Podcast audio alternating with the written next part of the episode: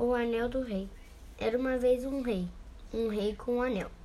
Nesse anel jazia um segredo de seu poder e de sua grandeza. O anel era feito de ouro trazido do rio Nilo, incrustado com prata do rio Congo e coberto com diamantes do rio Zambeze. Assim a história dizia, embora ninguém soubesse com certeza onde tudo começou.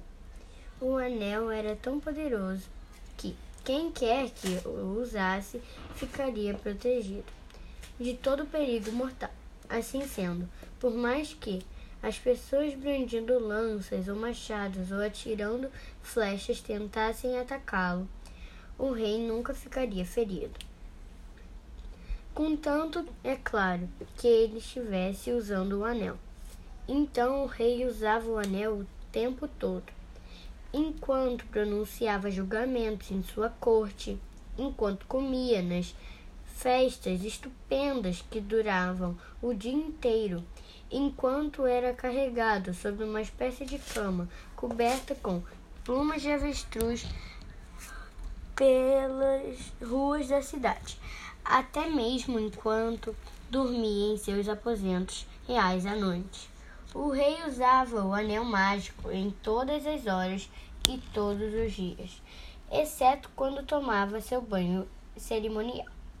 Nessas ocasiões, o rei era levado até um lago límpido com cristais próximo a uma cachoeira.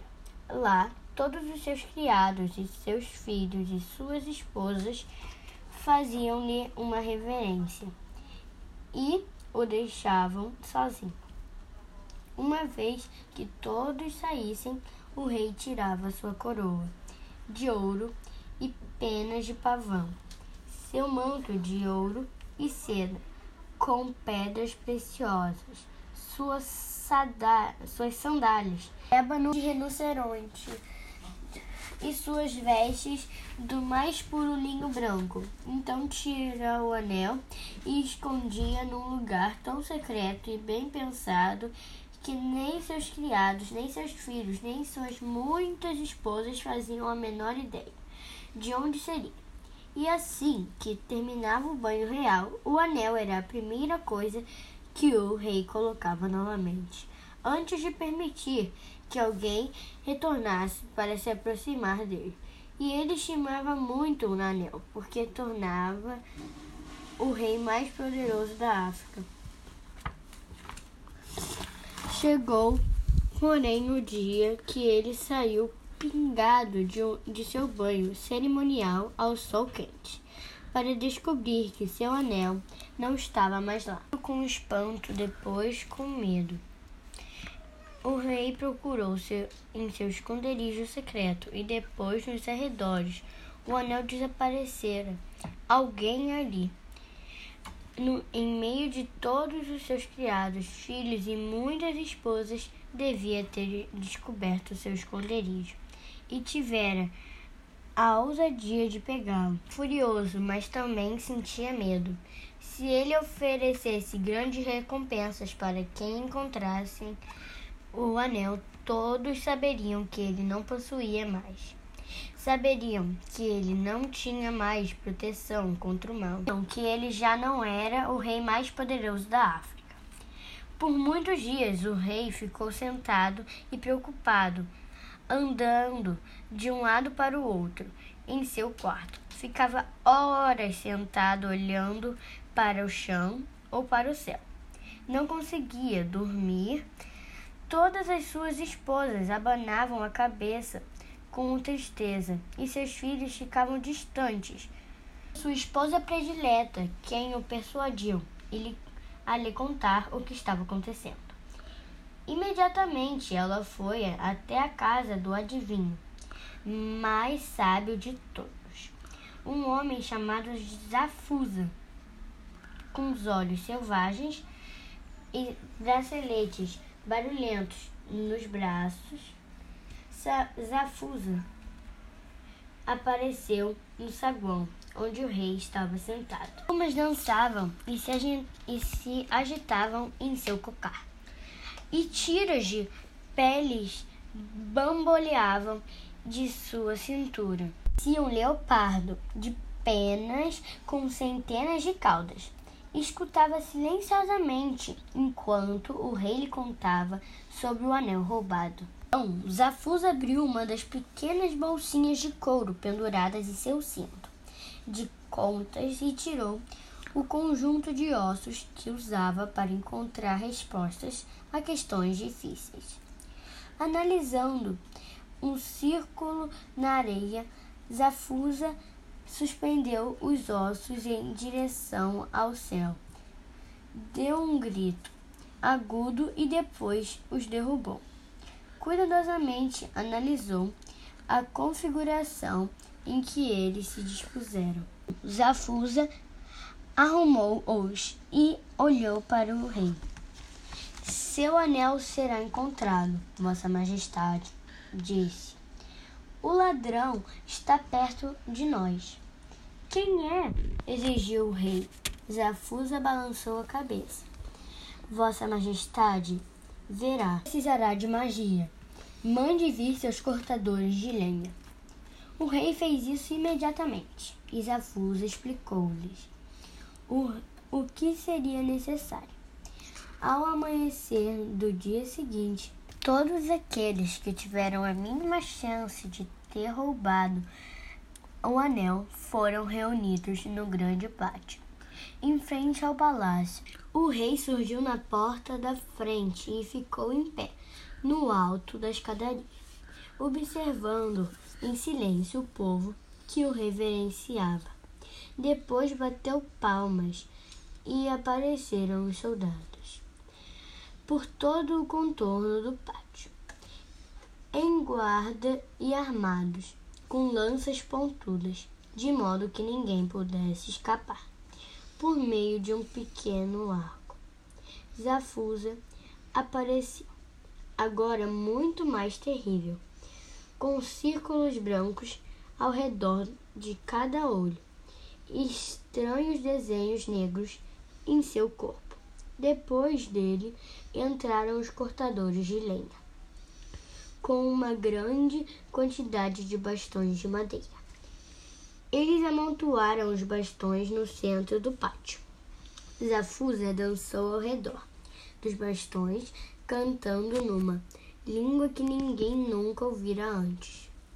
E parecia claro, até mesmo para uma para um para a menor criança que ele estava lançando uma magia nos bastões. Finalmente, há uma ordem do rei. Cada um na quadra recebeu um bastão. Tenha cuidado, estrondeu Zafusa. Esses bastões estão repletos de poder. Não os percam. Fiquem com eles durante todo o dia. Traga-nos de volta amanhã, ao alvorecer. Quando o sol nascer, veremos o que veremos. Bastões com poderes? As pessoas estavam todas espantadas. Os bastões pareciam tão comuns. Eles compararam os bastões uns com os outros. Todos pareciam exatamente iguais. Alguns eram um pouco mais grossos ou finos, mas todos eram do mesmo comprimento. Verdade, todos eram exatamente do mesmo comprimento. Que curioso! Guardas ficaram de lado e os criados, as crianças e as esposas tiveram autorização para ir embora. Afastando-se de costas, é claro, porque nunca alguém vira as costas para o rei. Então Todos observaram o rei fazer um sinal com o dedo para chamar sua esposa favorita. Quando ela se ajoelhou diante dele, ele sussurrou em seu ouvido: O ladrão está praticamente descoberto. O bastão o pegará. Nesta noite, o bastão do ladrão crescerá. Uma extensão de três dedos mas não diga a ninguém que eu lhe disse isso. Tão logo saiu pela porta cinzelada, todas as esposas, os filhos e os criados se acotovelaram em volta da esposa, favorita para descobrir o que o rei havia lhe dito. Ela não disse uma palavra a nenhum deles, exceto a sua amiga especial.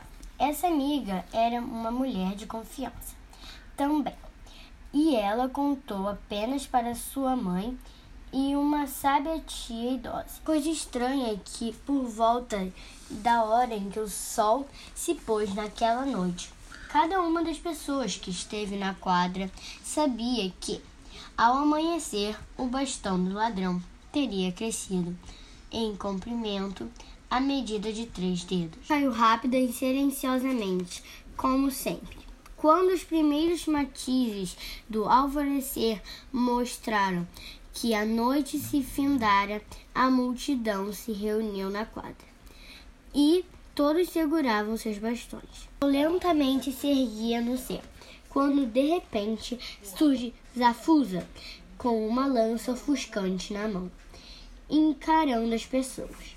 O rei aparece também, carregado em sua cama especial de viagem, com plumas de avestruz. Ao lado dele entrou o construtor-chefe do reino, trazendo sua vara de medição. Bastão após bastão foi medindo por toda a quadra. Nenhum deles tinha crescido nem uma unha de comprimento, mas havia um bastão segurado por um criado, de olhar assustado e suor escorrendo, que era exatamente de três dedos menor que todos os outros. Eis o ladrão! esbravejou Zafusa, dando em al um alto salto no ar e brandindo sua lança. Pegue-no! O rei gritou, ordenando a guarda real. Alimentem os leões com ele. O ladrão imediatamente se esqueceu de que o anel o protegeria e caiu de joelhos diante do rei, implorando piedade. O anel da mão que estava mantendo escondido e o deu ao rei. E chorou mais e implorou mais por misericórdia. E o rei ficou tão feliz por ter o anel de volta e por ser o rei mais poderoso da África novamente, que permitiu que os leões reais ficassem sem sua refeição o ladrão foi liberado. Liberado quer dizer, exceto por uma pequena punição. Ele teve que correr ao redor da cidade por três vezes. As crianças perseguiram por todo o caminho, por todas as três vezes, e descobriram um uso bastante diferente para seus bastões. Como você conseguiu isso? perguntou o rei enquanto se recuperava em seus aposentos particulares. Isafusa observava em pé o saco após saco de ouro ser trazido para ele do tesouro do rei. Sua magia deve ser até mais forte do que a do anel. Nem tanto, disse Zafusa. Eu lhe disse que não era preciso magia.